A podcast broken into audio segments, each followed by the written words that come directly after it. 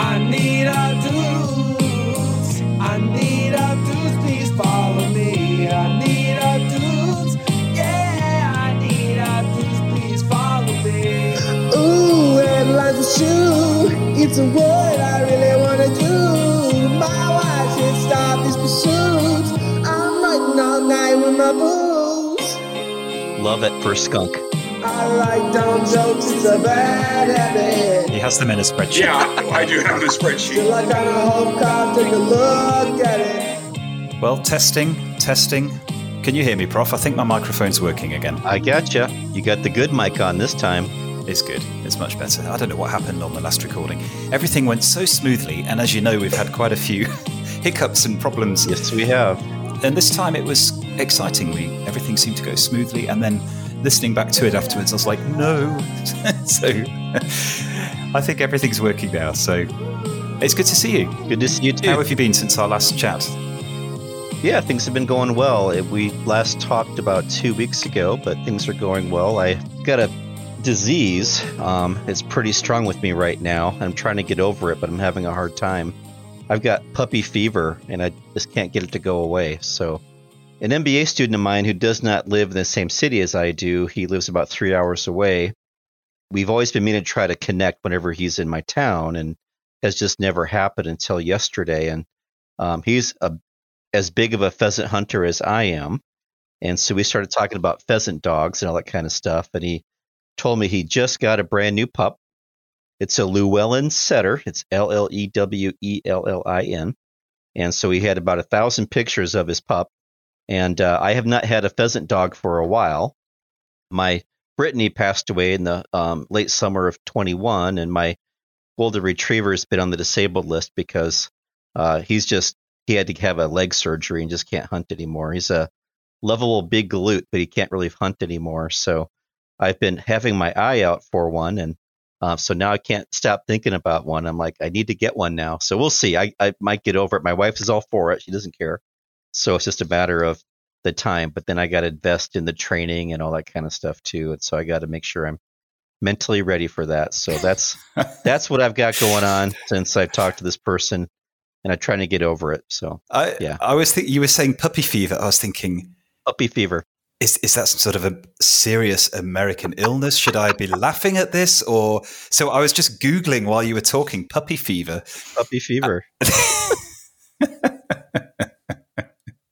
Okay. I get you now. Yes. I've had puppy fever for a very long time. I've got 1,000 pictures of. I Googled them, a couple days ago, and did the same thing now as we're prepping for our talk today. And yeah, they're pretty good looking pups. They are a pointer, which I like pointers for pheasant hunting. I'm big on that, and they're pretty good dogs from everything I've read so far, and from what my friend came down and talked to me about. I'm like all about those. So, and that's a Llewellyn setter. Llewellyn, Llewellin. Yeah, that's super popular. They're similar to an English setter. They're very similar in look. I'm not sure what the exact differences are, but yeah, I've got it here in front of me now, and they it's actually a Welsh name, I think, originally. Is that right? See, that's why I'm drawn to it right there. Yeah, there you go. It's the Welsh. Connection. The Welsh connection. But Welsh connection. My favorite dog is Labrador. Yeah, and we've had Goldens. We've had 2 Goldens now, and my Brittany. But yeah, Labs aren't bad either, for sure. Absolutely. Yeah, I just need to convince my wife, but I'm working on her. But it's been a steady process, and I've managed to get my children puppy fevered as well. So yeah, there you go. That's you got to recruit the kids if you want a dog. That's number one. Absolutely. Yes. See, what'll happen is she'll finally cave, and that dog will become hers, right? That's what'll happen. I can almost guarantee it. Welcome to We the Beeple, where we teach our listeners how to manipulate their other half. Your spouses, yes. That's just called being married. I mean, that's how it works, right? Well, yeah, that's true. Manipulating in a good way, not in a bad way, in a good way. And you just have to look on the forum to see how many husband and wife related struggles there are on there. Several. I have contributed my fair share of those. Yes, we know. Despite Kyle Mann making fun of me for doing it. But hey, Kyle, if you're listening, I won't stop stopping, buddy. Well, it's good to chat again, and it's good to do it a little bit sooner because I know we had some scheduling issues with Little Jedi, and obviously we had Bee Live in the way, so it was quite a large gap between our first podcast of the new year and our interview with LJ, as I call him. And it was great fun talking to him, wasn't it? It was such a fun podcast. It was a lot of fun. I really enjoyed that. It was just such a natural, free-flowing conversation that we had. Absolutely. And, he is such a smart guy, and he knows so much. He's so invested in the form in just a short amount of time. That's the crazy thing is he came in so strong, which not many people do. You know, for me, I was a subscriber for a good 2 years before I really got super involved in the forum. But for my first 2 years, I probably had pitched about 100 headlines. That was it. And then I've got a lot now because I really got into it in the late 2021. But he came in and bam, just crazy how he figured that out so fast. Probably part of it too is his superb technical skills on a computer. That's part of it probably. But no, he's great. He's awesome. He adds so much to the community. The term, you know, updoot, megadoot. Those are household terms now for B forum subscribers, right? Well, I noticed he was definitely on the megadoot brand, and I was listening back to the podcast, and I heard him at one point say he almost said updoot, but then he stopped himself and said megadoot. So yes. Making good advertisements there for his own absolutely. Brand. He's got a brand, right? You got a brand. You got to promote that brand. Yeah, and it was good as well just to hear him talking about how to balance his private life with the forum. And it's maybe we'll have to start building our own teams, Prof, of people who can start posting headlines for us. There you go, right? Or we'll get your bots on the case to updoot. My Nicaraguan bots. Yes. Yeah, I wanted to say that, but I can't pronounce that. Conspiracy Theory with Conservative Prof. The truth is out there. Well, Teej, I have a conspiracy theory. Ah. I have not had one for a while. I've been thinking about this one for quite a while now. I believe April Fool's Day was invented by the big fool industry to get us to buy April Fool's cards. I'm convinced of it. I don't really think it's a real thing. It's just a huge conspiracy to make us buy April Fool's cards. And I'm really tired of it. I'm tired of big business conspiring to take our money from us. And I'm not going to be a fool anymore. So I am no longer going to purchase April Fool's cards and give them to my family and friends. So I think everybody should take a stand. Now, just park this in your memory for April 1 of 2024. Don't buy April Fool's cards. It's a conspiracy by the big fool industry to separate us from our money. So that's my conspiracy theory of the week. And I think the same could be said about anniversaries as well. Absolutely. It's just one big conspiracy to get you to spend money. Deep down, wives do not want anniversary cards. No. I would suggest to all the guys out there that are married, just completely ignore the anniversary. Don't say anything. Don't buy a card. Pretend that day didn't happen. And she won't mind. She's like, wow, we probably saved at least $5 on a card, $50 on a dinner, right? I mean, just think of the money savings that you can use to go into your retirement account. I think your wife would be much happier if your 401k is just a little bit bigger as opposed to celebrating your anniversary and acknowledging it. So I completely agree with you, Teej. Guys, do not say anything about your anniversary when the time comes up. Just pretend it didn't happen, and life will be good. I promise nothing bad will happen from that. Yeah, absolutely. And you know, the times I have mentioned our anniversary to my wife, she's often said, "You don't need to buy me anything." Yeah, see, and it's not a trap. She's not really suggesting that you do. She's just saying the truth, right? Because wives always say things exactly what they mean, right? They never have innuendo when they speak. They're telling you like it is.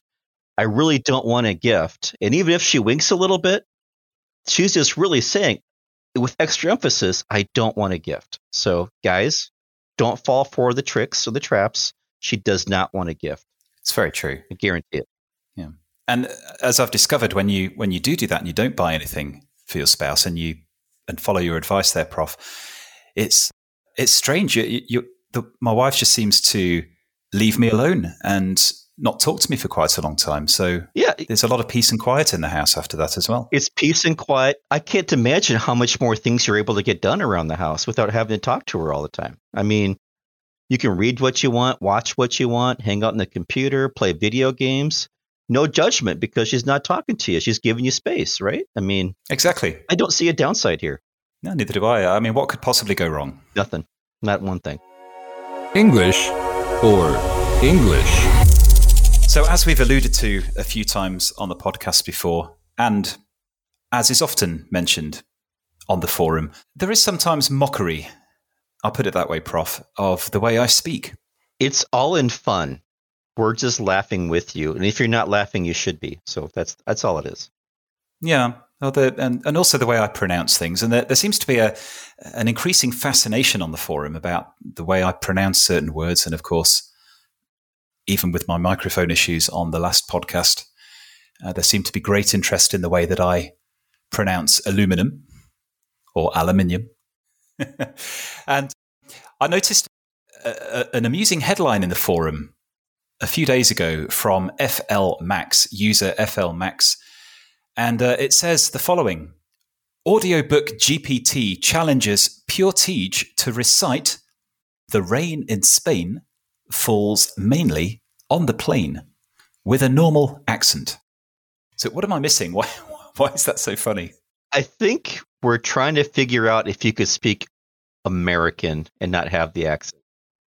Yeah, because there's that meme that does the round. It's a guy relaxing on his sofa, and then the caption says, "When the British man gets home at the end of the day and doesn't have to put on the accent anymore," or something like that. See, and you said sofa. And most likely, I would have said couch in that same couch. So you and I tease each other sometimes, don't we, Prof? And it's all good fun. And I certainly don't mind. I find it quite amusing.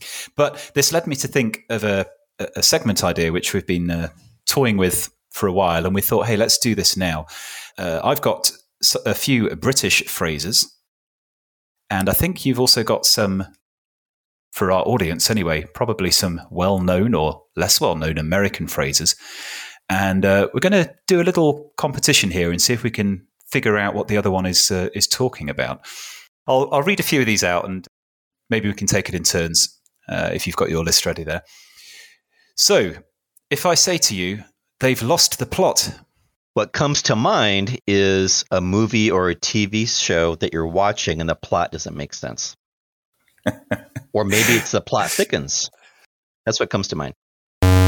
When someone has lost the plot, it means they have lost their cool.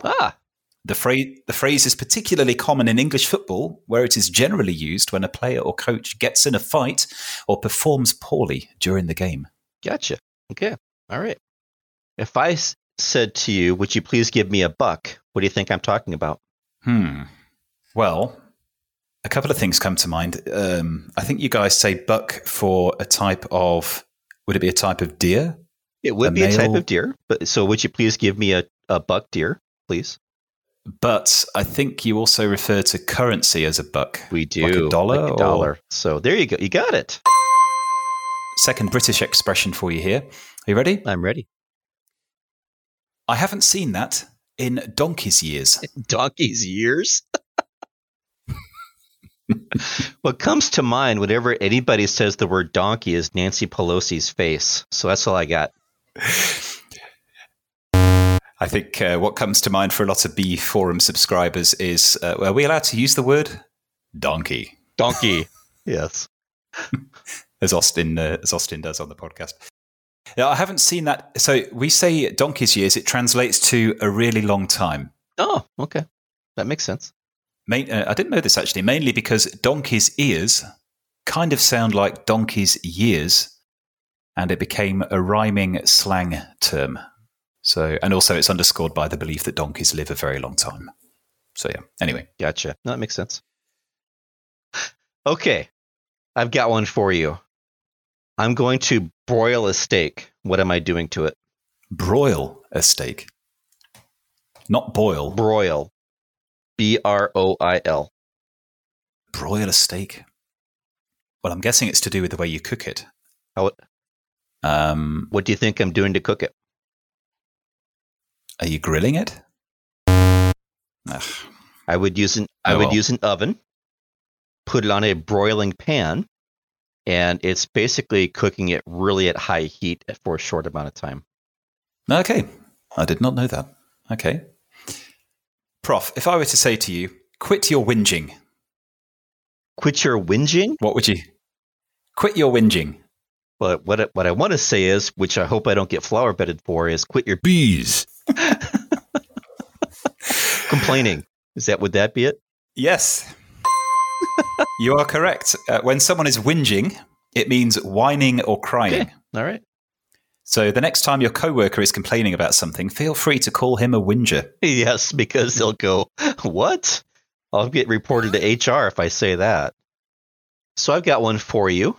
This is more of a historical reference. A carpetbagger is a person. What do you think a carpetbagger is as a person in the States? A carpet beggar? Bagger. Carpet, B-A-G-G-E-R. Carpet bagger. It's historical in reference. A carpet bagger. I have absolutely no idea. I mean, the only thing that comes to mind is somebody who would take a carpet and put it in a bag. That's exactly right, right? Okay, so historically, this is going back to the Civil War in the States. It's when somebody from the North moved to the South during Reconstruction after the war. That term could also be used today to describe a politician who is running for office in a district where they don't have a personal connection. So Hillary Clinton, I think we could argue, would be a carpetbagger when she was senator from New York State, when she had been from Arkansas her whole life. So. Okay. All right. I'm learning. Okay, Prof. So a fourth one for you here. What do you think it means if I say, let's have a chinwag? Do you have to be married to have a chinwag? That's my first question for you. Or should you be married if you're chinwagging? That's what I want to find out. No. Okay. Believer or non-believer alike, married or unmarried, anyone can have a chinwag. You're having a close conversation of a personal matter. Yeah, I guess it's kind of right. I mean, it is kind of self-explanatory. Having a chinwag means that you're having a brief chat with somebody, but usually associated with gossip. So I'll give you that. Okay, I've got one for you. I'm ready. If somebody has bangs in their hair, what does that mean? Now I think I know this because I have two teenage daughters, and they're always, particularly my 14-year-old, she's always going on about her bangs. If I'm getting it right, that'll be the kind of the, how would you explain it, in the hair, the frilly bits at the front, having those frilly bits at the front of your hair. Is that right? Yes. So it's basically hair combed to the front that's cut roughly around your eyebrow length for ladies. Now in the States, most women nowadays have long straight hair and don't have bangs. That's kind of, at least that's what I'm seeing for my undergrad students. That's kind of the common thing here. But so you don't see bangs a lot for women right now, but that is exactly right. Let's do one more, shall we? Yeah, I've got another good one. Me too. So I'll do mine first. And at the moment, Prof, we're neck and neck. All right. So this could be the decider. So the next one. What would you think if I said to you, Prof, I'm chuffed to bits? You are upset with me. Wrong. Upset about something. Nope. You're wrong.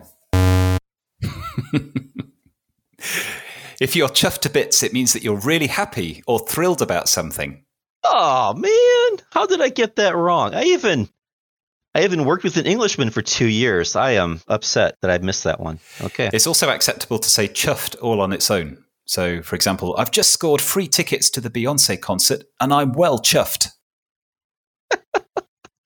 All right, mate. If I had tickets to a Beyonce concert, I would not be chuffed. I'd be the opposite of that. If I had tickets to a Lizzo concert.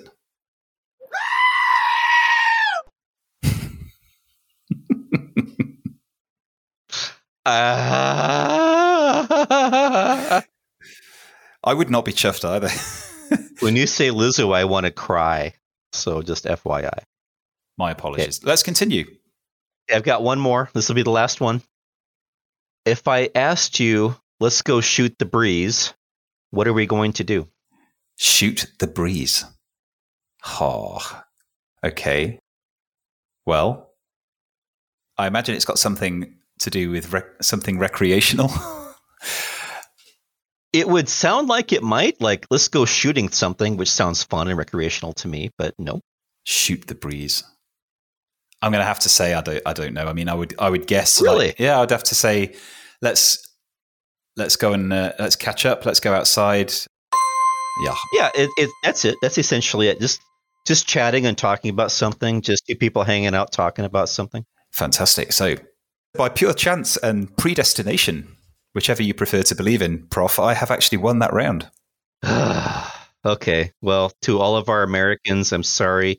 I promise to do better. Next time I am pitted against the British. I promise to do better. But we did win in 1776, and that's what really matters. So I was just going to say. So we always have that going for us. Every time I defend the British, you always reply on the forum with that gif. History started in 1776. Well, first of all, it's Ron Swanson, who is my spirit animal. So it's a good one for me to use. So, well, I think it's time for Teej and I to read some recent published headlines. There's been actually more than you would think in the last couple of days. So we're going to take some time to read those. So Teej, I'm going to have you start. Yeah, it's good to read these again. So the first one I've got here, and there's been quite a few, Prof, since we last did this, which was, I think it was before Christmas, actually. So apologies if we missed your headline. But the one at the bottom of the first page here is from King Nerd, which is from a month ago, actually.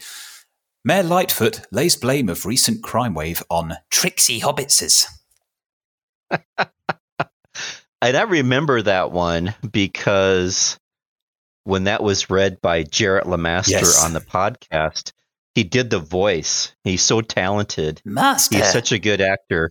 Yeah, and he did it in that voice, which I can't even try to replicate. I wouldn't even come close to it. Jarrett, if you're listening, well done. That was great. Absolutely. Okay, the next one is from Strike Engineer, and it says this: Delta's all-female flight crew promptly ignores the check engine light coming on. And I tried so hard. I probably did half a dozen Delta flight crew pitches. I never got one to hit. So I was a little envious, I'll have to admit, but I love it. It's a great one. So I tried one about them all going to the toilet together, but the restroom. And again, we would say bathroom or restroom. Yes. Yeah, I just corrected myself. Yes. Okay. Well, the next one is from user jg67. This is from 3 weeks ago. And it's another Delta flight one. Panic on Delta flight as captain of female crew announces on intercom that everything's fine. Everything is fine. And to use just a little bit of an aside, when you don't acknowledge your wife's anniversary and she does say this is fine, she really does mean it's fine. So just don't be alarmed by that. Just FYI. I was a bit confused why they published that. It seemed more of a statement of fact, really, didn't it? Yeah, exactly. This is fine. What? I don't get the joke. Yeah, anyway, I'm not understanding. Yeah, okay. Okay, so I've got one from Kirgol, and hers is Teacher in Need of Vacation tells class there are only two genders. I laughed at that one. That was funny. It's a great one. And then Hail Geezer, man fails DMV job interview by saying he is a motivated go-getter. And that's one, too. I remember, I think Kyle Mann read that one, and he laughed. He did, yeah. So if you get the Kyle Mann laugh on the podcast, that is the seal of approval right there. So good job, Hill Geezer. I've got one from Jay Baker. Productive day at work nearly avoided by last-minute meeting. That one rings so true. It's like, yep, that's exactly right. Yeah, I've worked in the corporate world. I remember it well. There's one here from Emotional Support Python from a couple of weeks ago. Outrage in Mushroom Kingdom after skid marks discovered on Rainbow Road. Another really good one. Yeah. If I'm not mistaken, that was after that Twitter video on Twitter of the guy leaving skid marks over the LGBT flag. I believe so. Plus, then there's been a lot of promotions of the Mario movie coming out. So I've got one from Kane Sickle. Colin Kaepernick seeking reparations from his adoptive parents. Those white folks made me do chores around the house and actually slept in a master bedroom. Love it. Love it. Love it. And I want to give a shout out here to James D. Creviston. Really good to see he's been published. And he's got a really funny headline here. Zelensky to receive Oscar for most dramatic performance. I love it. Very well done. Congratulations, James. I have one from Just Francesca, if I'm saying that correctly. Nervous Californians begin observing wildlife walking in pairs. And I know there's been a lot of rain in California. So I like the Photoshop on that headline. Yes, that was a good one. And the next one is from Rabalon B, and I did laugh at this when I saw it. New evidence suggests walls of Jericho fell after Joshua finished sick sax solo. There's somebody else, Rabalon B. Shout out to her. She came on strong on the forum also. I love it when people do that. All of a sudden they show up and they start pitching headlines and bam, they get a publish. And she's had a few now. So that's been really fun for me to see. And I've got one left, and I've got a little story for this user, but the user is Firt, F-I-R-D-T. I love that name. Yeah. American child sadly realizes he's too intelligent to ever become president one day, which is awesome. So if you know him, and I've gotten to know him on Not The Bee, and he is one of the brightest young men you will ever virtually meet. I've not met him in person, but his smarts come across the interwebs. And so I thought that was knowing him, I'm like, yep, that is true. And I just want to give another shout out to him. I know I did that before, but if you haven't followed him, follow Firt. Just be glad that you did. And him getting a publish so soon, he did not join the forum very long ago, but he was always pitching headlines in a group that we have on Not The Bee. And I was always laughing at them. So I finally got him to join the Bee, and didn't take long. I just knew it. He's going to get published. I just knew he had that in him. So that was really, and he got a feature published. So he got featured first, then he got published on the same article, which is really cool to see that. Yeah. Congratulations, Fitz. That's really, really cool. And he's made, I think a couple more headlines have made the top 20 headlines. Yeah. He's going to have one read this week for sure. He'll have two read this week. I think. Last I looked. Yep. He'll have two. So that's pretty unusual for somebody that new to get that many. So that's great. Yeah. So congratulations, Fert, and congratulations, everybody else. And also, you know, if you've been a loyal, long-time subscriber and you've never been published or featured, don't give up. The forum's such a great place, regardless of whether you're published or featured. And, I know there's people who have had over 1,000 pitches before they're first published. And so I just want to say to everybody, if you've never been published, keep going. Yes. You'll find your voice. It just takes a while sometimes, and that's okay. Just don't give up. Just keep thinking of things and pitch them out there, and eventually you start to get them to stick, and you'll figure it out. Yeah. Well, Teej, I'm really looking forward to our next guest, Mr. Sender. Yes. Him and I have had a lot of great conversations, basically in the forum comments over the last several months. He's been a great guy on the Bee forum. I've really enjoyed him. He's got a great voice in terms of the style of his pitches. He is like what I might call the meme master. I'm not sure how he does it. We're going to ask him. He's always throwing in these really relevant memes right after a headline is pitched or after an article is published. I'm like, I don't know how he does it. I want to find out his secret if he'll tell us. Well, we'd like to welcome a couple of guests that have joined us. We have Kirgol back with us yet again, and we're glad to have her here. And then we also have our special guest, Mr.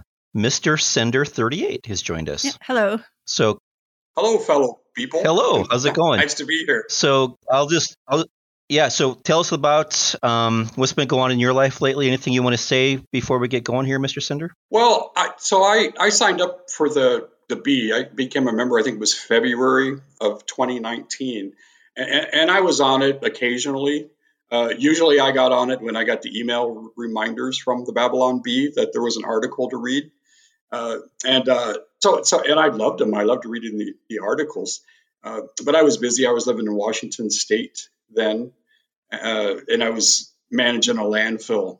And when I came out here to the Midwest, and so I'm back where I started, I was born and raised here, and I met my wife out here, went to college out here, went back to Washington State in 1981, essentially, so 42 years ago, and lived there, have three boys who are all in their 30s. My oldest son will be 40 in a couple of months, and I liked living there. It's really not as crazy in Seattle as you see on television. You have to be in the actual core of downtown Seattle for you see all the crazy things. There are a lot of wonderful people. Went to church with some incredible Christians and still friends. I'm still my best friend. We've been best friends for 30 years, and we're in touch once or twice a week for a few hours. We moved back here essentially because our sons had moved out of the state. Our friends were moving out of the state. Like, why don't we just go back to Kansas? It's far less expensive than where we are now.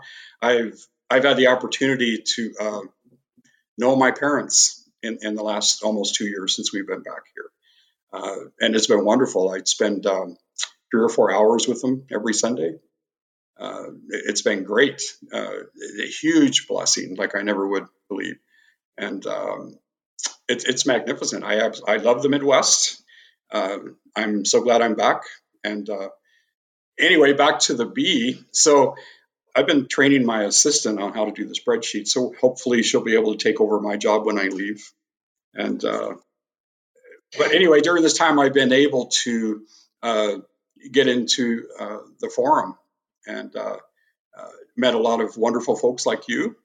And it's been an outlet for my creativity, I guess, which has been really nice.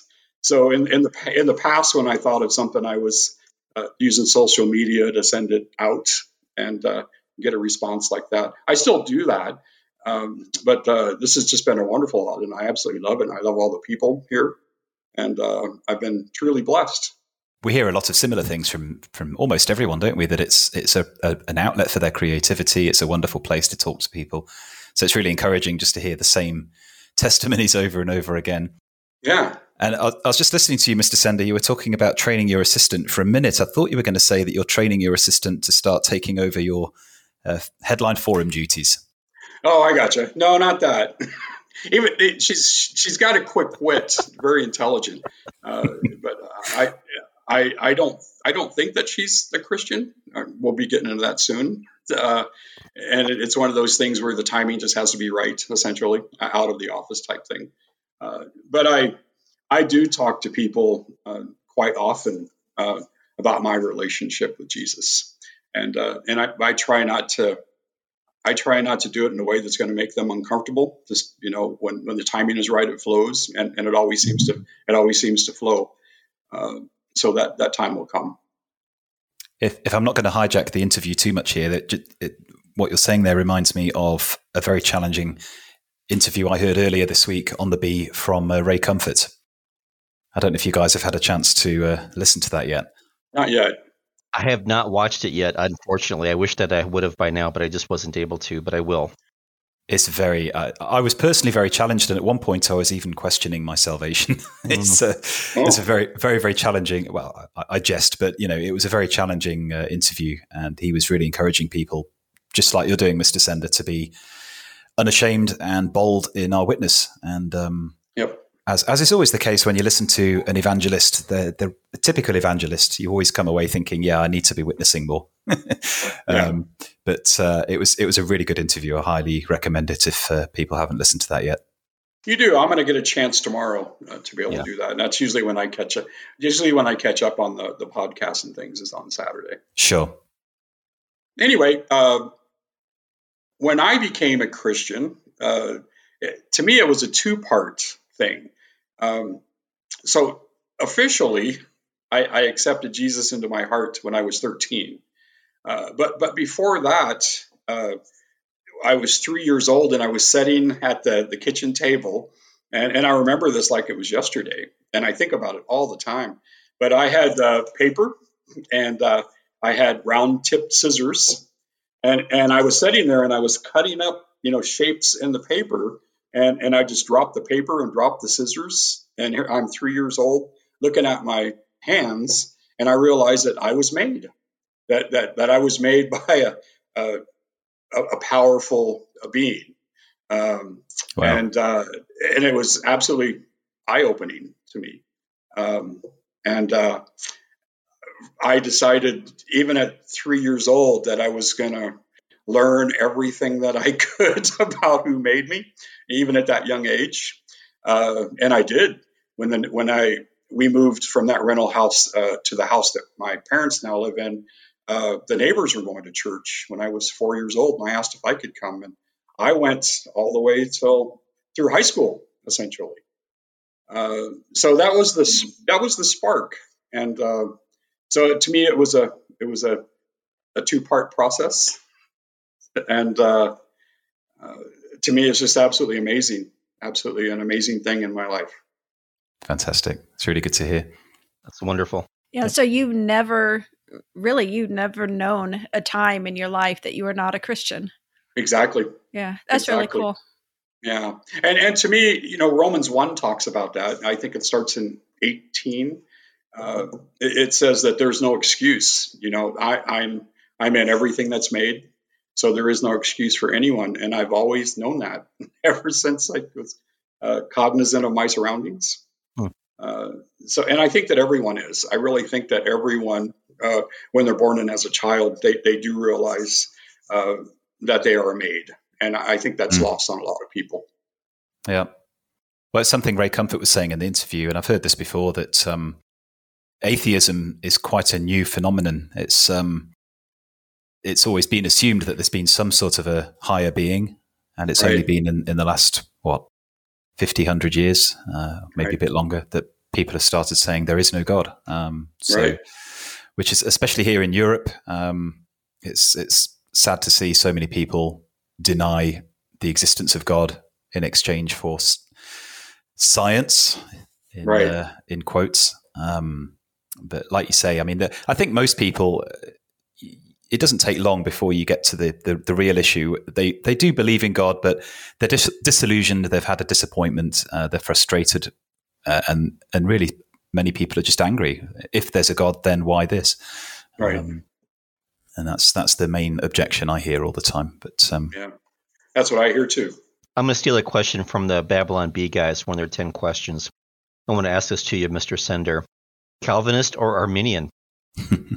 Calvinist. There was a long time I was only a 4-point Calvinist, and it took me a couple of years to go to become the full 5-point Calvinist. Full tulip. Yeah, full tulip. I even have the tulip on my computer. And I have 30 verses for each of the letters that I keep on there. Biblical. So I've read a lot of books over the years about Calvinism, and however, a lot of people that I know who are Calvinists, that seems to be the escape clause that they use for not witnessing to people. Which I find aggravating, and I've had numerous talks with them because God plainly says that we're supposed to be out and be fishers of men. We're not supposed to just accept Christianity and keep it all to ourselves. But if that's the way I am, it must be predestined. So, right. I understand. Well, I just want to say thank you to everybody. We are recording our portion today on Friday, March 31st. And yesterday, which was Thursday the 30th, was Steve Day on the forum. And it was so much fun. It was so exciting. I just want to say thank you to everybody for changing your usernames, your avatars. It was a great trip down memory lane because so many of you were using my old headlines to recreate a new headline. And so you were liking a lot of my old headlines, which was great. So I got to see those as I was going through my notifications, of which there were a lot. And so that was a lot of fun going through all those and that trip through memory lane. And this group, this community is so much fun. And it was a great blessing for me. And I was just filled with joy all day long. And so just thank you. It was a lot of fun. I have one question. What in the world are we going to do for 20 million points? We don't have to do anything. I'm okay with not doing anything. I really am. Honestly, it's very true. Well, we have to do something to top 10 million.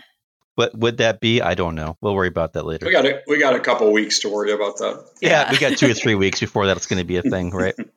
But no, that was a lot of fun. So thank you, Kirgol, and thank you, Mr. Sender, and thank you, Teej, and everybody else that was involved with that. A lot of people. It's hard for me. I don't want to necessarily miss out on thanking specific people because there were more than what I would thank. So I just want to say thank you to everybody. I totally enjoyed it, and I had a really good time with that.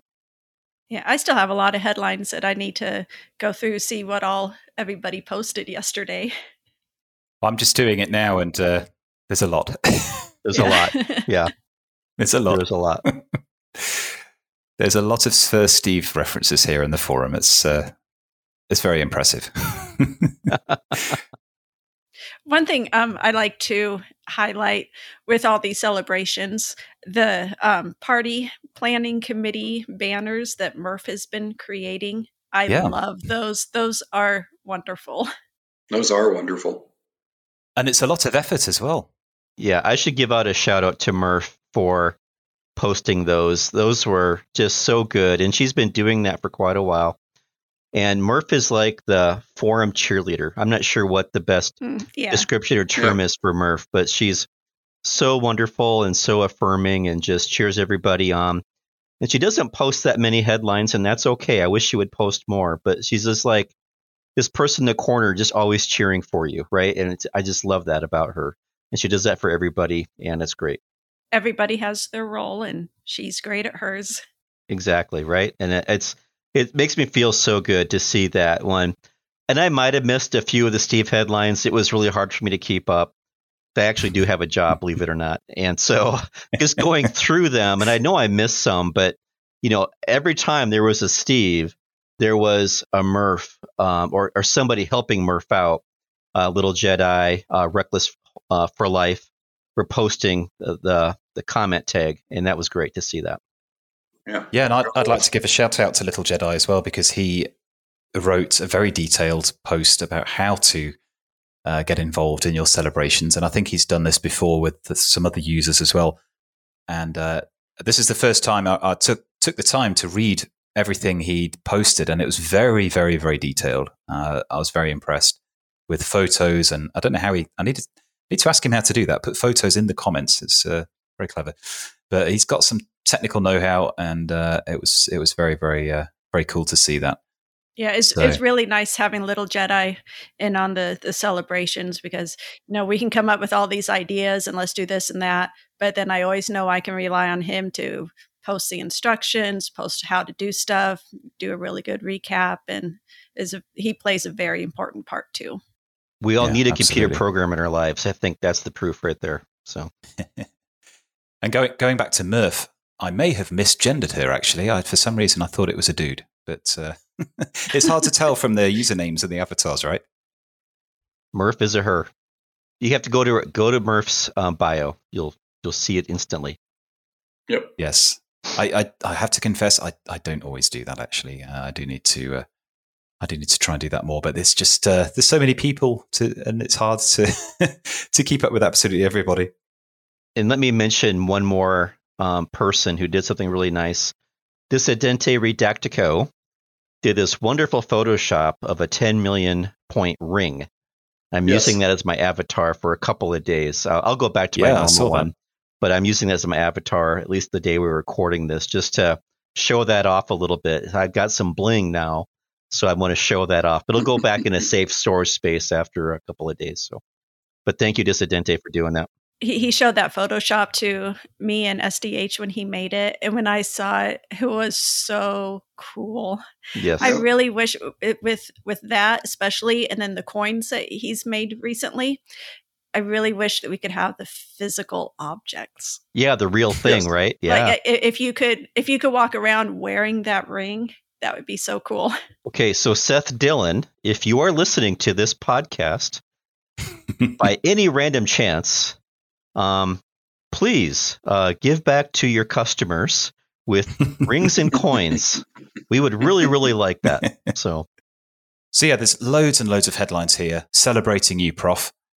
and most of them start with Steve says or something about Steve. And so I've just been trying to sift through. We've been trying to sift through them all and pick out some funny ones. I mean, they're all great, but there's far too many to highlight all of them, unfortunately. But we thought it might be fun just to read a few of these out, just to continue the celebrations for Conservative Prof reaching 10 million points. So, Kirgol, you can read the first one. This one is from Stinky Stinkowitz.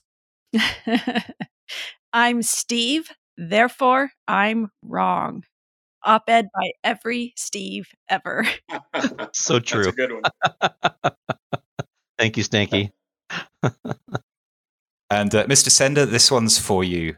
My Little Farmer One writes, if I'm elected, why can't I grow a beard? Op-ed by beardless Calvinist Steve.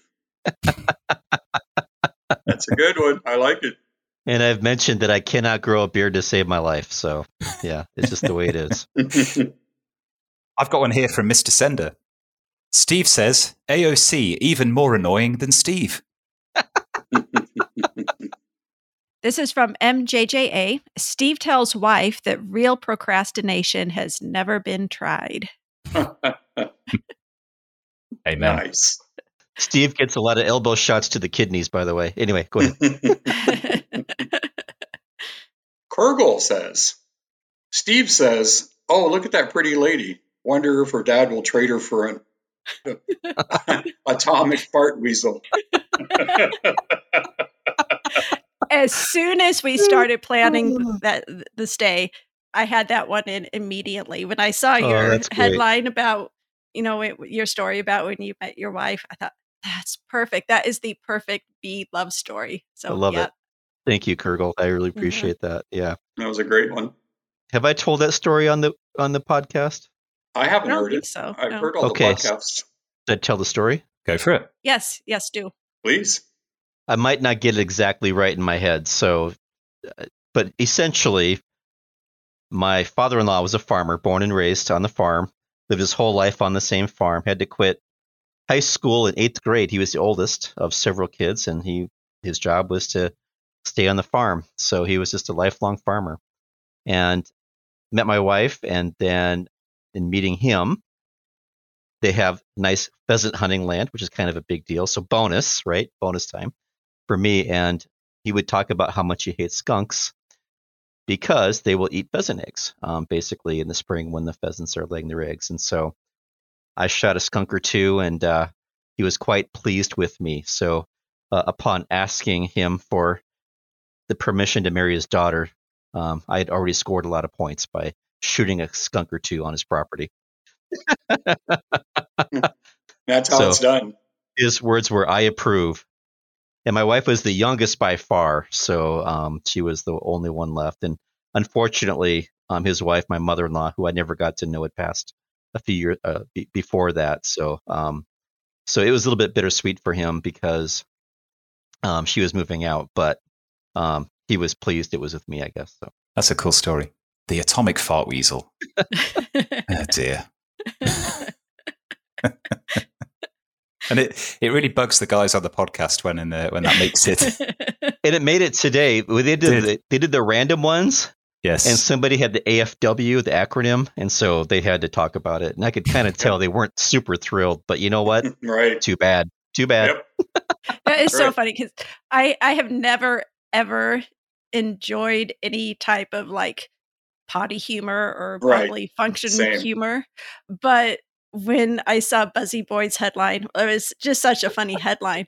Yeah. But the whole thing, skunks are just so cute. You can't help but fall in love with the whole thing.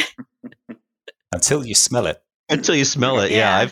My one of my former hunting dogs, Brittany, he passed about a year and a half ago, but yeah, he got skunked at least 3 times. Pheasant hunting, and it was a pain to get that doggy cleaned up, but yeah, it's happened more than once. Yeah, whether you like it or not, the AFW will always have a place in the forum. That's true. Absolutely. It's going to be around for a while because it's funny, and you know how things go when somebody doesn't like something in a joking way. it just makes you want to do it more. So sorry, Kyle. It's just the way it is. So I got another headline here from Dangit Kyle. Steve thinks that April Fool's Day is a made-up holiday created by the big fool industry to get people to buy April Fool's Day cards. I like that one. This one's from Lee Corey. Angel Steve relegated to answering Karen's prayers for sweet parking spots. That's a good one. If she would stop praying for parking spots. You know, these are funnier with a group of people. I'll have to admit, yeah. You know, when you've got a group of people talking about these, it's like a stand-up has to have an audience, right? So it's right. Kind of like that. Great. A lot of times you read headlines and they're hilarious, and they almost always make me think of another headline. You know, absolutely along the same thing. Well, this one that when I read Lee Corey's, I was laughing. I thought the angels that were assigned to count every hair on the head would have a really hard time in the 80s with hairspray. With the big that's what I've never figured out a way to actually write it down. You need to make that. Yeah. That's a good headline. You got to do that one. Keep working on it. That'd be a good one. Well, yeah, my sister had the prototypical 80s hair, so yeah, that makes me laugh. Mine too. Little Jedi says, Steve says, I can't remember my anniversary, but I can tell you where I got each of my power tools. That's hilarious. That's this a good one came from Home Depot. This one came from Lowe's. Yes. Yep. This one came from Ace Hardware. When did we get married again, honey? I don't remember. What was that? What date was that? I've got a headline here from B Beard. Steve feels extra special when placing bookmark in the book of Mark. That's a good one. Bit of a pun there. Oh, goody. One from Reckless for Life. Okay. She says, Steve tired of explaining to Gen Zers that he's not a boomer. Welcome to my life. Welcome to my life. A 20-year-old assumes everybody my age is a boomer. And that's I'm like, true. No, I am not a boomer. My parents, however, are boomers. Yes. Yeah. So welcome to my life. Mr. Sender, myself, writes, Steve's dog ate my funny. At Conservative Prof headline. Yeah. And I love that one. It's good. And it made me think of the dog eating my homework. So that was a GIF that I posted. I saw that. And that was how I was meant that you took it the right way. Later, I was thinking, oh, my goodness, I hope people are not thinking that I think Conservative Prof's headlines are not funny. That's I never come across that way. Yeah. No, not at all. Not at all. No, okay. Prof's got very thick skin. If you're going to teach 20-year-olds, you got to have thick skin. Sure. And I also teach adults in our grad program. So I've learned really a long time ago, you got to let things roll off you. Well, I've got some questions for Mr. Sender that I have been compiling for a while. I've always felt a connection to him. We've had a really good rapport developed over the last several months, and I think we enjoy each other's company and all that. So it's been a lot of fun getting to see him on a screen, which the rest of you can't, of course, but that also has led me to save a lot of questions that I have. So I'm going to just ask questions that I have for Mr. Sender. So first of all, does it ever bother you that Kyle Mann calls you Mrs. Ender? Has that ever bothered you? I think it's wonderful. I think it's hysterical that he does that.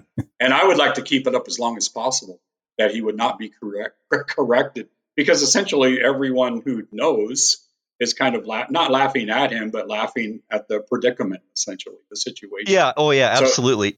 So I think it's funny. Okay, that's good. So just to dovetail off of that same conversation, when we celebrated your 5 million, does it bother you that Kyle Mann thought you were dead? No, and I saw that asked by someone else, and that didn't bother me. And again, I thought it was funny, and because he's essentially talking to hundreds of people on the forum who know that there's an exaggeration that I'm dead. I'm still alive, so I think it's funny. I think it's hilarious. It was very funny. When he said that, I laughed out loud. I'm in my office watching it, right? And I just started laughing. Kyle, that was a great moment. So it made me laugh. And then there were some headlines or comments about that too later on. Right. There were some comments. And I said, well, at work, I can only watch maybe 10 minutes at a time of the podcast, and then pause it and then come back to it. So I'm taking a little, and I hadn't gotten to the end yet where he said that. So I was letting people know I'll get back to your question as soon as I finish listening to the podcast. And it was hilarious, though. I think it was wonderful. Yeah, no, it was a great moment, and one I'll remember for a long time. Okay, so another question that I have for you: have you concatenated anything today? I suppose that I did. I use the spreadsheets, the Excel spreadsheets that I use were I made up, a year and a half ago or almost 2 years ago or whatever. So I just kind of pop things into already made. So essentially I have, but I haven't had to create a sheet, essentially. So yes. Do you want to explain to our users what concatenate means in Excel? Not really. I just had to Google. I just had to Google the word. I had no idea what that means. It's a formula inside of an Excel spreadsheet. Yes. And I am not a computer guy. I'm not a spreadsheet guy. I've had to have people show me how those things work. There's training. I mean, there's even YouTube training on how to do it. But I just don't like that stuff, but I have to do it. I think that's why I feel a connection to you a little bit, right, Mr. Sender, is I have not been in the corporate world for over 10 years. But when I was in the corporate world, which I was for roughly 25 years, I was like an Excel guru. I was considered to be that back in the day. And I spent a lot of time on Excel and things like that. But it's funny how, I don't use it. I still use it, but not in the way that I used to. Right. So I forgot there was a comment somewhere in a headline and you brought up concatenate. And I was like the good old days. I like all these memories came flooding back. So. You had made a headline that said, I'm going to let the flight attendants know that if I can fly the plane using an Excel spreadsheet. Yes, that's where that came from. Yeah, so I just put in the term there for the spreadsheet, and then it kind of escalated from there. Anyway, so this is me being the accounting geek laughing at Excel. So hey, everybody, that's just the way it is. So right, this is the part. This is the part of the podcast when Prof talks about what he does for a living. When people can take a loo break or go and grab a cup of coffee, or there you go. Right. So the next 5 minutes is safe if you want to step away from your computers right now. Okay, I've got two more questions for you, Mr. Sender. Why did you transition, and you have transitioned from Archie Bunker to Uncle Rico? What was that about? I know that I probably look more like Archie Bunker, especially in the last. And that the reason I put the Archie Bunker on there is because I was not out physically working like I used to, so I wasn't burning as many. I was taking as many calories in, but not burning as many calories. And that's been since I moved from Washington a couple of years ago. So I've definitely added a lot of weight. So I'm trying to eat better. And so rather than having the Archie Bunker in there, I decided I'm going to put in there what I want to strive for, which would be Uncle Rico rather than, than Archie Bunker. I hope that makes sense. To me, it makes sense. Yeah, it makes sense. I was going to tell everybody just how much you resemble Uncle Rico, that you could be twins. But you destroyed my whole joke. There it goes. I'm so sorry. Okay, I've got one more. What has always impressed me about you, Mr. Sender, is how quickly you can respond to a forum headline post or an article on the Bee in the comment sections with an appropriate meme. And I'm not talking GIF, I'm talking meme. How do you do that, or do you not want to share your secrets? No, I have several. Well, I'll go back. So before... He has them in a spreadsheet. Yeah, I do have them in a spreadsheet. It's I do have a lot of things in spreadsheets. But before memes were even memes, before they were even popular, I was making them for work, and I was putting them on the time clock rather than a dull, simple, don't forget the time out or so. I would use, for instance, remember Cindy Brady, the little bitty Brady sister? Anyway, I would have her with her arms crossed, and it would say, I'm not a tattletale, but if you don't time out, you're going to be hearing from the boss, essentially. Oh, that's great. And you're right. So I would post those, I would create them, post those things up. And then later, memes became popular and, which is probably 2010 or something like that when they really started becoming popular. And so I kept doing those for every place that I worked and putting up by the time clock or the other bulletin board, making memes. And I got really good at it. So I have folders full of the memes that I've made, and also that I find on the internet that I think are appropriate that I could possibly use later. So I have tons of folders with memes already created. If I see something creative all the time, I cut it out and stick it, label it, and put it in the correct folder, essentially. But I've also gotten really good at finding something really quick on the internet that's applicable to the conversation that we're having. Well, I bow to your abilities to meme. I bow to you. So good job. Yes. Thanks. Mr. Sender Meme Lord. Yes. Okay. Those are the questions I want to ask. Okay. Good ones. Thank you for playing along. Yeah. You're welcome. Okay, so now we are going to ask Mr. Sender some questions that all the subscribers have been asking. Things that everybody really wants to know. So I have one question, which is actually just kind of a mix of different questions I saw. It's a common theme. And I know a while back in the forum, you told the story behind the 38 in your name. Right. And I really like the story. So for the people who did not see that, would you explain where the 38 comes from? Sure. Well, the 38 is the last part of the name of Mr. Sender38. Essentially, I was teaching. I was one of the leaders in the high school Awana, and essentially we had a large Awana group and several of the small churches in the town that we lived in, and several towns around. Their high schoolers who were in their local Awana would come to ours. It was just so well run and had been for years. And anyway, one of them, and this is in 1997, Mark, young high schooler, my oldest son's age, Mark, he came in and he started talking about that for the past week he had seen this number 38, and he had seen it everywhere. He was reading things, and he had cut a lot of things out and brought them in, and the number 38 was all over for essentially. It might be a microwave oven for $38, that type thing. But there were 38 in all of these ads and newspaper clippings and things that had happened. So all of us decided, and it was for about a week, we all started noticing the number 38. It was probably always there. It has been. It's just something that we were now noticing.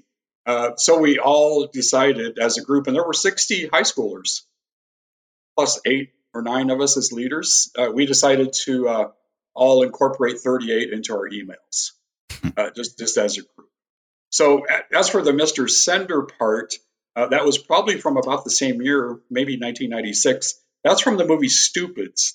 Part of the movie is they were trying to find out why this male kept saying return to sender, and they were trying to find out who this Mr. Sender was that was getting all of this mail, essentially.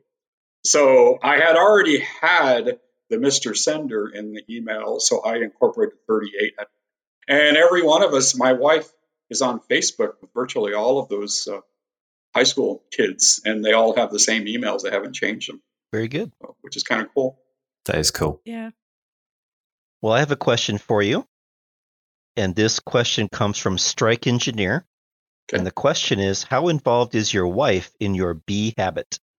She's really not. I think that she's thankful as she doesn't have to hear all of the things that I say. I remember one of my first headlines was something that I said to my wife when I walked in from outside, And it was something to the effect that the females in the neighborhood really seemed to be attracted to me. And I said, I'm just talking about mosquitoes, honey, just mosquitoes. And anyway, so I wrote that down. And anyway, she just kind of chuckled and rolled her eyes. And now, rather than her listen to that, I can actually put some of these things into writing and put them in the forum, essentially. Oh, and we still laugh. We still laugh and joke a lot, constantly, because nothing's really changed in the last 42 years for us. It's the same, sure. Identical. So that's really cool. That's great. That's great. Thank you.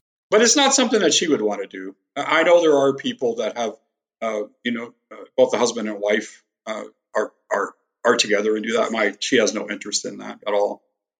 User Nicholas, if I'm pronouncing that correctly, is a husband and wife team. Hey, Prof. Yes. Yeah, they share one account, but yes. Yep. Nick and Alyssa. Yep. Yeah, and Slaying Giants and his wife, not a rookie. Not a rookie wife. Yeah, mm-hmm. She joined not right around Bee Live. Right before Bee Live. Yeah, right before. Yep. Right. Because that when I first saw that Not a Rookie Wife, I'm like, somebody wouldn't just randomly choose that, right? I mean, so it was like, okay, there's something going on here, and then you get a kind of an announcement or introduction of her, which is great. And she, I should give a shout out to Not a Rookie Wife, because her Steve Day headlines were all accounting jokes that I got that maybe not anybody else did. I love them. Yeah. They were so good. So yeah, she's a smart lady. Yes, absolutely. So thank you, Not a Rookie Wife. Those were really good, and I hope I communicated that in the forum itself. So those I had a chuckle out of each one. I have a question here from Anything Else, and I'm also looking at a question from Nearing the Goal, which is kind of similar. But Anything Else asks, what does the 37th Mr. Sender think about your fame and fortune here? I hope that he's proud. I hope that that we've gotten a little better over the years. So I think he would be happy with it. I always strive to be better than I was, a year ago, a month ago, a week ago. And I'm always learning, and I'm always laughing. And I think I'm a better person than I was a year ago. So I would consider over the years that those Mr. Sender 1 through 37, they would approve of my direction.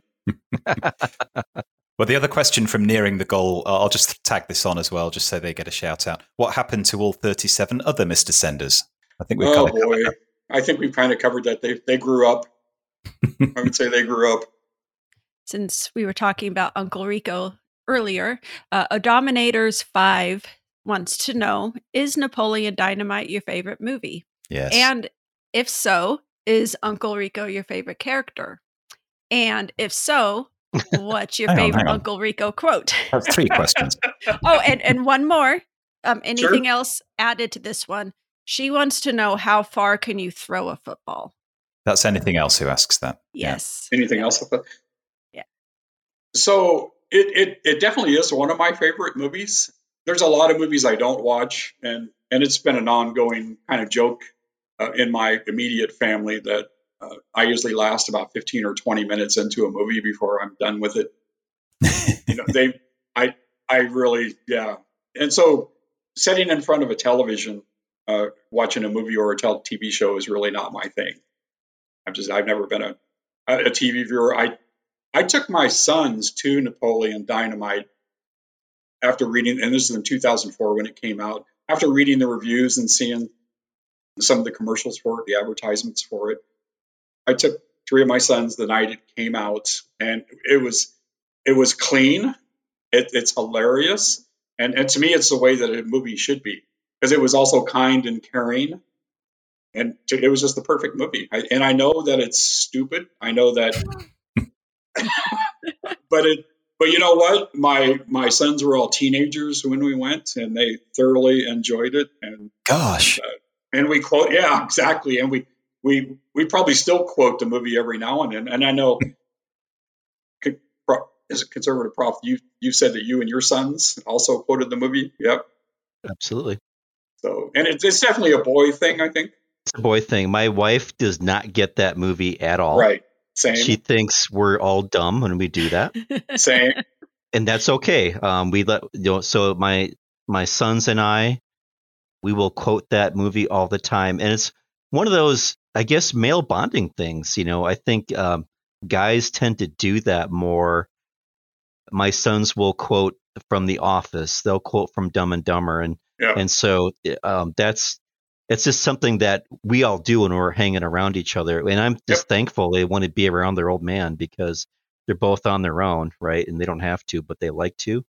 So that's really good. But we talked about the sweetness of the movie. I'm an 80s nerd, 80s guy. So I'm a sucker for good 80s songs when they're put in the right context in the movie. And so that last scene on Napoleon Dynamite where they're playing tetherball and they're playing the song The Promise. Yeah. I just love that scene. It's just so simple, and it's a sweet moment. And yes, it's a dumb, silly movie, but it has those moments that just kind of capture you and they make you remember them, right? Yep, and the lines that you remember from that movie. So yeah, it's one of those. I need to go watch it again now. We've been talking about this. Yeah, so I was thinking the same. Yeah.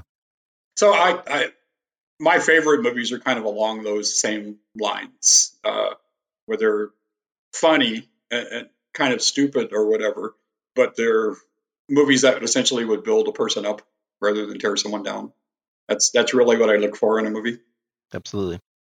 Okay, I have a question for you. This is also from Anything Else. Just that's the one I had parked on. So Anything Else asks you, who beat you in the 5th grade spelling bee, and does that person still keep you up at night? So I won 2nd place in the 5th grade spelling bee. That's on my bio, and I was beaten by a girl, and I think her name was Marcia, something like that. Marcia. But I don't really think that we were very competitive. It didn't, and she asked if I was able to sleep at night thinking about it. But it's I've never been really that competitive a guy, so it didn't bother me at all. I got a question here from Nicholas. Talked about them earlier, so I'm not sure if it's the husband or wife asking this. But the question is, favorite headline pitch of your own that didn't get enough love? I've got a couple of them. One of them, Kirgol liked it and commented on it. AOC is saddened that she continually reincarnates as AOC. Kirgol said, "Your headline makes my head spin," or something to that effect. He said it's... I thought it would do better than it did. It, you know, it's one of those things. If it's a hit and miss, it doesn't bother me. Sometimes I find it strange that some of my headlines do as well as they are, because I don't think they're the best. And then it really doesn't bother me if they don't. And with that one, just think about it. Okay, every single time you get reincarnated, you realize, oh, I'm AOC again. Exactly. How depressing. Am I still dumb? Oh, I'm still dumb. Ah! So this is a headline, again, when I first started here, that I actually came in and said to my wife, and I got the eye roll. But local wife says the collective noun for neighborhood children is not a migraine. I thought it was funny. I thought it would do well. Oh, this is the one that this. I'm sorry, this is the one that Kirgol said made her head spin, and it did mine too. Now, this will be the last one, I think. Rachel Levine will pretend to be a man who pretends to be a woman in the upcoming remake of Miss Doubtfire. Yeah, that one's hard to keep track of. It is hard to keep track of. So I had 8 people like that, and I thought it would do. Although. Well. But it's fine. It doesn't bother me at all. So you know what was funny when you mentioned the 8 likes. So as people were going through and liking my old headlines yesterday, you know, I'm seeing old headlines that have 10 likes, 11 likes, and that's almost unheard of with the new web design. Right. You know, if you got 10 likes now. Boy, it must not have been good. I mean, people just pity likes, I guess, you know, because it seems like you could get 30 to 40 without too much trouble, which is fine, which is great. But Right. I think, you know, we talk about sometimes you don't know why a certain headline does as well. I'm a strong believer in the time of day you pitch the headline matters. Mm-hmm. Generally, not all the time, but generally, my last pitch of the day will be my best one. Right. It wasn't necessarily the funniest one. It's just the one that people are done with work. They're right. checking in on it, and they see that one. That's my last one, and they click on it, and it does the best. I think it's a timing issue to some degree. And I agree with you. Normally, the reason I don't pitch mine in the late afternoon or evening is because I'm spending time with my wife. So I try to get them in. I might do one when I come home after work or before dinner, whatever it is, and there won't be any more. So normally it's between the hours of 6 and 3, usually, or something. And then I'm done. And I know if I posted some later that I would get more likes on it. It's just sure. the way that it is. But I'm not going to do that. I'm not going to tell my wife, you know. When we're, and we really don't watch television. We just sit on the sofa and she has her phone or a tablet or whatever. You know, just kind of messing around on my laptop or whatever, and we're talking. Sure. And every now and then looking at the computer or the laptop or the tablet, and we just start talking again. So we spend a lot of time talking. We really don't watching television. I know the television's been on once this year for the Super Bowl, and that's the only time it's been turned on. So we just don't really watch it much. That may be the secret to a happy marriage. I think so. One of the comments that I made, my wife and I, when we go out to eat, we throw the phones in the glove box. Yeah, I remember you saying that.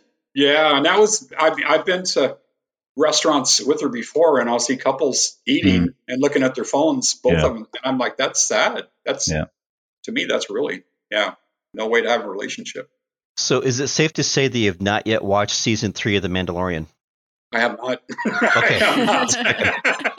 It'll come up, and it usually I will. I'll watch one episode, and then the following night do another one. I've never been a binge watcher of anything. Usually 20 minutes sitting on the sofa is the max I can watch something. It will take me an entire week to watch a movie. So I have a question for you, Mr. Sender, from Little Jedi. Which of the many avatars you've worn is your favorite, and why? Probably the current one, the Uncle Rico that I have. I wish there was more room because I would love to have the football in with the photo. But I think the only thing I could do would be Photoshop one somewhere in. But I really enjoyed the Uncle Rico avatar that I'm using now. So I've got a question here from Stinky Stinkowitz, and be interested to get your thoughts on this, Mr. Sender. Is there a source of inspiration for headlines you turn to when you're short on ideas? So what I try to do is every day to have a headline on. I try to do one on the Bible. I'll try to do one essentially that's family related. You know, whether it's local wife or my sons or nieces or whatever, and I'll have one on the current events that are going on. And then just a random. I really try to do that because I don't want to just be on one theme for headline all of the time. And do I have any inspiration for them? I have several pages of potential headlines that I have written up, you know, over time. And if I'm running out, it's at the end of the day. I've only submitted 3 headlines, and I have something. I can go in there and put something together just in a couple of minutes because they're pretty much already written anyway. And I do that a couple times a week. I think that's part of that process where you see other people pitching theirs, and that's kind of what I call the virtual writer's room, and it triggers something that you think, okay, I'm going to use something along those lines. Right. I think that's pretty common for a lot of us. Or a news item that came out, and you can kind of take that item and use it to create a pitch. Yeah, I've came up with a few headlines before I go to bed. And let's take the balloons, you know, last month. In the morning, all I saw were balloons, Chinese balloons. And I just decided not to go that route. But I came up with one out of the blue that I just could not part with, and that was NASA sends Tom Brady up to deflate the Chinese balloon. To me, that was absolutely hilarious, and I had to go with it. And it's not something I normally would do. I don't want to go on the same topics that every headline essentially was about the weather, was about the balloon that day. But I decided to go ahead and do it. No, I remember though your Tom Brady deflating the balloon headline. I'm pretty sure that got read on the podcast, and they laughed pretty good at that one. So I think I remember that. Good. Well, Kirgol, we understand you have to leave us. It's been really great to have you on. Mr. Sender, it was really cool to be able to meet you. And same here. Yeah. And now I know what most of the people do not know. I know what you actually look like. So. That's right. That's right. Like Brad Pitt, right? Yeah. Exactly. But, yeah, it's always so cool to meet everybody. It is. It was wonderful to meet you and to meet all three of you, but you're leaving. So I've had a blast doing this, and I hope we get to do it again. Bonus content. So I watched the podcast that came out today on March 31st, and a lot of us in the forum know that on Wednesday, we all know that on Wednesdays is when they record the podcast. And so thankfully we know that, because that does give us some ammunition. If the guys at the Bee ever just randomly did the podcast without knowing when they're going to do it, that'd be really hard on us. But we were able to take that information, and I forget which user, I forget who had the idea, but it was a great idea that we would all basically use our avatars, a picture of Kyle, and that we would then change our usernames to something along the lines of Kyle. So I chose Kyle Servative Man, who's the one that I chose, and there were all variations of Kyle and Man, and that was a lot of fun. And so for those of us who made the top two pages that they read on the podcast, I think we had everybody had changed their avatars, and so it was really fun watching Kyle and everybody on the podcast today read those. And somebody said, "They must be honoring you, Kyle." And nobody ever figured out that was our April Fool's prank. And I just thought that was kind of funny, actually. So we do honor you, Kyle. We do love you and appreciate you. There is no question about that. We were just trying to do an April Fool's prank, which nobody picked up on, because it's not April Fool's Day. We get that. But that was the only way to do it with the podcast coming out on a Friday and April Fool's being on a Saturday. That was about the best we could do. But shout out to everybody on the forum who changed their avatars, change their usernames. That was a lot of fun. And it was fun to see Kyle kind of baffled about it and trying to figure it out as he was in real time. And I enjoyed that a lot. So maybe by now he's figured out that was our April Fool's prank. I don't know, but hopefully he did. I've been thinking about this because obviously it was unfortunately a bit of a darker podcast with the terrible shooting that happened. So yes, I imagine that dampened mood slightly. And I know Adam was getting quite riled up, and rightly so, about everything that's been going on. Adam had some really good comments. He had some great commentary about the whole situation. He was spot on with a lot of what he said. And if you have not, for anybody listening to this podcast, if you've not listened to that or seen that, you definitely need to go do that. But that being said, Prof, during the subscriber headline segment, I watched that on video, and Adam was looking particularly grumpy, I thought. Throughout that segment, he was there with his arms folded and a scowl on his face. Yes, he was. Very set. I'm not going to laugh. He was doing the Cindy Brady pose. That's right? I was wondering, and I'm not sure how the community would feel about this, but I think we should try, for those of us that may get into the top two pages next week, I'm wondering whether we should try and prank Adam. I think that'd be very worthy. Yes, because I mean, there's a few things here, and we'll throw it out there after this podcast lands, and we'll see what people think. But although this podcast, it may not land in time, actually. If they're recording it next Wednesday, we'll see. But we'll put it on the forum, and we'll see what people think. Because also, Adam did mention that because they talked about getting him a login for the forum, and he said, "Oh, I already have one," I think they said to him, you should really log in. And he said, yeah, I've only done that once. I heard that too. Once. I caught that. That he did it once. And yeah, I mean, come on, you know. I think we could do something for next Wednesday's podcast where we reference Adam and logging in once or something like that. I think that's a very possibility. I think we need to prank him about if everyone can change their usernames to something about, I don't know, Adam should log into the forum or something like that. There you go, right? Yeah. That would be pretty good. And also I'd like to, I'm not too sure who this new guy is. It's Jordan, I think is his name. Yeah, Jordan was his first. It was that Jordan. He's appeared in the last 2 or 3 episodes in the subscriber portion. He's one of the writers, I think, in the Bee, isn't he? A video editor is also part of what he does. Because I have to say, he's butchered some of my headlines. He butchered one that anything else had written for me today, and he was kind of stumbling through it. Poor guy. And even Kyle said, "Oh, lucky you, got the longest one." You know, so yeah. But that's forgivable. But I think Mr. Jens is sitting there with his arms folded and a scowl on his face. I think we need to prank him. Yeah. I agree, totally agree. We'll get that going. Let's see how that works. Stop! Who had crossed the Beeple Bridge must answer nigh these questions 5. Ere into the golden bathtub he dives. Well, it is that time of the podcast to ask the famous 5 questions. And again, if you're not sure why we only ask 5 questions, we do not have the budget for 10. That's the only reason.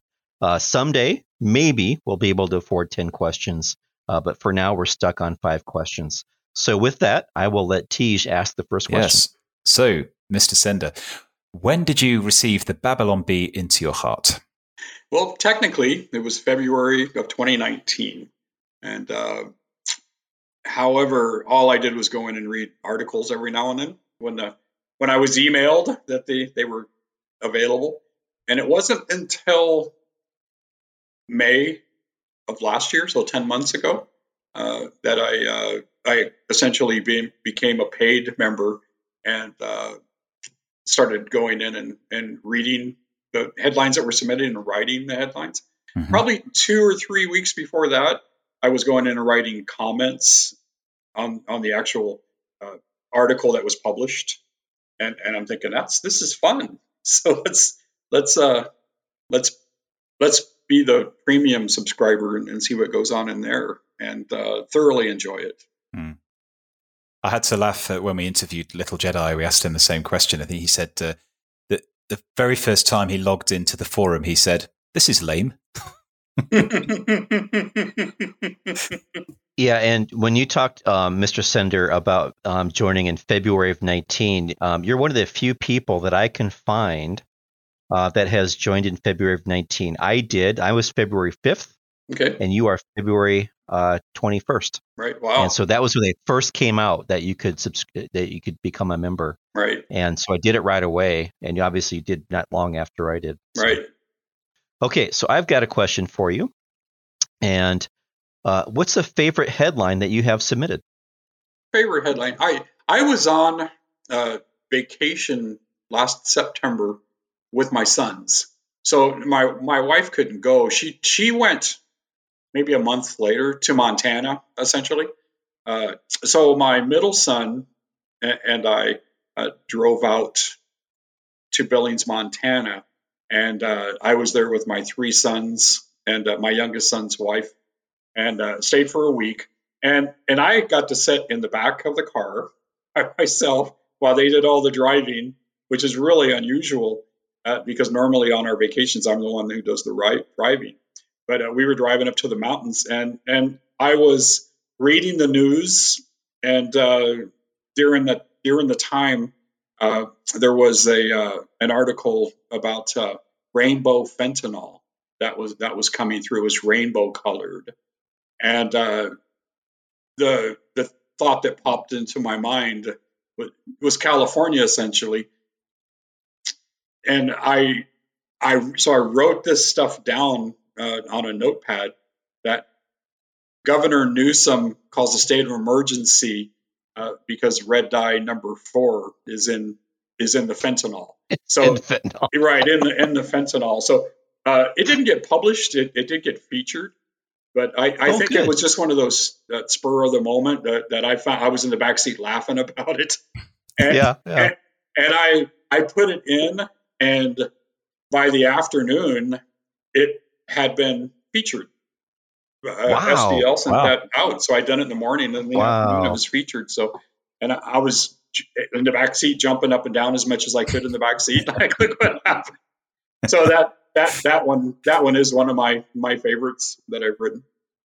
I love those inspirations where you remember clearly the life event or something that you observed that created that headline. Right. And I can think of several, that moment, that inspiration that hit, and I wrote it, and it made it, right? It was featured and or published, and that's such a good feeling for those that have had that happen. It's such a good feeling. Exactly. So. Yeah, and I think we should also do an honorable mention to your most recent published headline. You've had two published in total, I think, haven't you? Yes. And the one you had published around about 3 or 4 weeks ago, which was so funny, archaeologists uncover mixtape Jacob made for Rachel. Right. With that one, I told you I have a lot of memes and photos that I store, and I had found a cassette tape that was stuck in mud, essentially dried mud, and I saved it, and I have quite a few things like that, and I periodically go through those to see if I jog any headline, and as I was looking at it, I'm like, oh, that's something that Adam would have gave Eve, and I started coming up with different things, and I'm like, oh, that is something that. That's something that Jacob would have gave Rachel. Yeah. And so that's what I posted. It's definitely in the voice of the bee. It's a very good headline. Yeah, exactly. Thank you. Exactly. What fast food menu item is the result of the fall? The result of the fall. It'd have to be from Taco Time. Taco Bell. I'm sorry. Taco Bell. Taco Bell. Okay. I was going to say Taco Time is not a chain that I'm aware of. I was going to ask you if that was a Washington. Maybe they just have those in Washington, chain. But it was Taco Bell is what I was. Taco Bell. Yeah. Okay. So just Taco Bell in general, not just a specific item, but just Taco Bell existing is annoying. Taco Bell existing, yep. Okay, got it. That's for me. I'm sure that most people would disagree with that, but that's. No, I don't think so, honestly. Really? Oh, yeah. I mean, it's if you want cheap food, right? You kind of get what you pay for, right? That's it exists for that reason. I will tell you that as somebody who's around 20-somethings, I think it's pretty popular with that age group. Yeah. But I have dietary restrictions, but even if I didn't, it would still kill me. It would, my system would not handle it very well. Right. Agreed. Okay, I've got the next question. What is your favorite denomination, and why is it Baptist? I can't say that one is my favorite. They're all a little bit different. Baptist is definitely one of my favorites. I've probably been to 5 churches, whether it's Pentecostal, Baptist, non-denomination, Lutheran, and Presbyterian. I was in a Presbyterian church for 20 years, and I thoroughly enjoyed each of the churches that I went to. I do prefer the current non-denominational churches that I'm going to, because you are allowed to raise your hands when the Holy Spirit calls you. I do enjoy the trope that we've been using a lot in the headline forum that a Baptist cannot raise their hand. So I teach at a Baptist school, and I've used that trope in a few headline pitches. Basically, students will not raise their hand in my classrooms because even if they know the right answer, because they're Baptist, So, so I've enjoyed that just as a general joke, but obviously it's not necessarily the truth, but it's adjacent to the truth, which is close enough and make it funny. So, Yeah, I've written the headline that the Baptists had to call their Pentecostal neighbors over to change a light bulb because they couldn't. Yeah, there you go. Right. There you go. Absolutely. Yeah. So I really don't have a favorite. However, I do believe that the Baptist Church, they probably preach and teach the things the way that I see it. That's what I think anyway. Sure. But they all contain different. They all have different things. The Presbyterian is more focused on hymns during worship, and there's a lot of meat, spiritual meat in hymns. So they all have their pluses and their minuses. You're talking about meat, and the Baptists, of course, have their casseroles, or what is it? That's right, the potlucks. The potlucks. I've been to a lot of potlucks. Potlucks full of casseroles. Yes, that's right. So, yes, that is correct. That's funny. Fantastic. Okay, well, Mr. Sender, the final of the five questions here. If the FBI raided your house, how many My Pillows would they find? 2. My wife and I both have one. About 5 or 6 years, we've been using My Pillows. That was back when Bed Bath & Beyond sold them. So we got them there and really enjoy it. It works well. Speaking of My Pillow, I saw a Mike Lindell headline had dropped on the Bee today. Mike Lindell draws sword, cuts off ear of officer attempting to arrest Trump. Yeah. That was great. I really liked that. Yeah, that was a great headline. I really enjoyed that one. I was trying to come up with themes like that a while ago when this was supposed to have happened last week. And I was like, I should have thought of that one, right? It was like the Bee is so good at coming up with headlines that you're like, I should have thought of that because I was in the neighborhood, but not exactly that one. That was funnier than anything that I had done. So that was really good. That was very good. So I've really enjoyed this time together with all of us, Mr. Sender, with Kirgol, with you, Teej. We've had a great conversation, a lot of fun. I'm really excited about this episode. I think everybody's going to really enjoy it, and it's always great for me to be able to meet some of the folks on the forum. We get to see them and get to know them a little bit better, and hopefully everybody listening to this will get to know Mr. Sender a little bit better too. Absolutely. Yeah, it's really good fun, and I enjoy it as well. It's really nice to put a face to a name, and especially for those that weren't able to make, like ourselves, that weren't able to make Bee Live. Hopefully, if they're going to do it again next year, we can, who knows, maybe we'll get to meet each other in real life. But yeah, it's been really nice to meet with you, Mr. Sender, and really enjoyed your hearing your story and getting to know you a bit more. And I think it's nice when you... When you're reading the headlines, you can visualize the person behind them.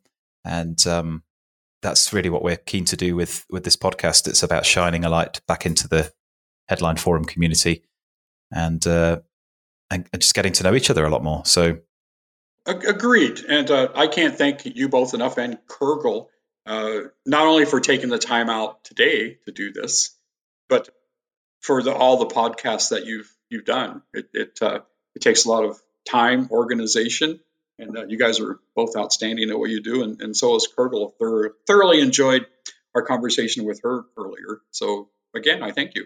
Well, I can't say we're professionals, but we're getting there, aren't we, Prof? We're getting better as amateurs. Let's put it that way. Yeah, absolutely.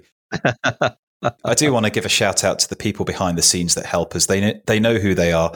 We've had some great help and support from the community as well. We've had some really funny introductory songs. We've had some great audio clips from people.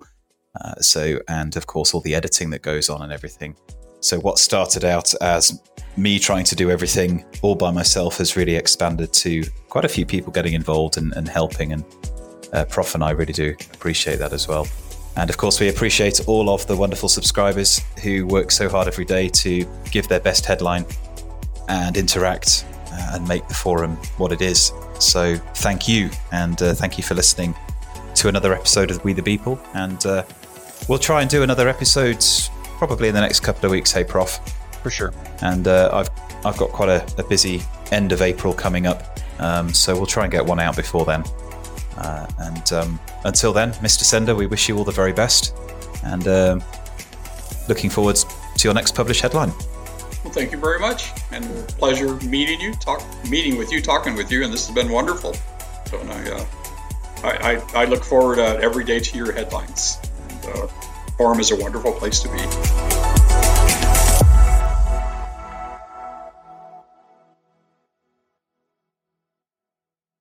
The screen's frozen. He's frozen, hasn't he? Oh, dear. Yeah. You know, of all the times that I've been on the podcast with you, I've noticed a pattern. Do you know who always has the problem? Let's not say anything. He's back. Prof, he looks lost and confused. Yeah. Oh, we've lost him again. Oh, no. Steve makes podcasts take twice as long due to his technical difficulties.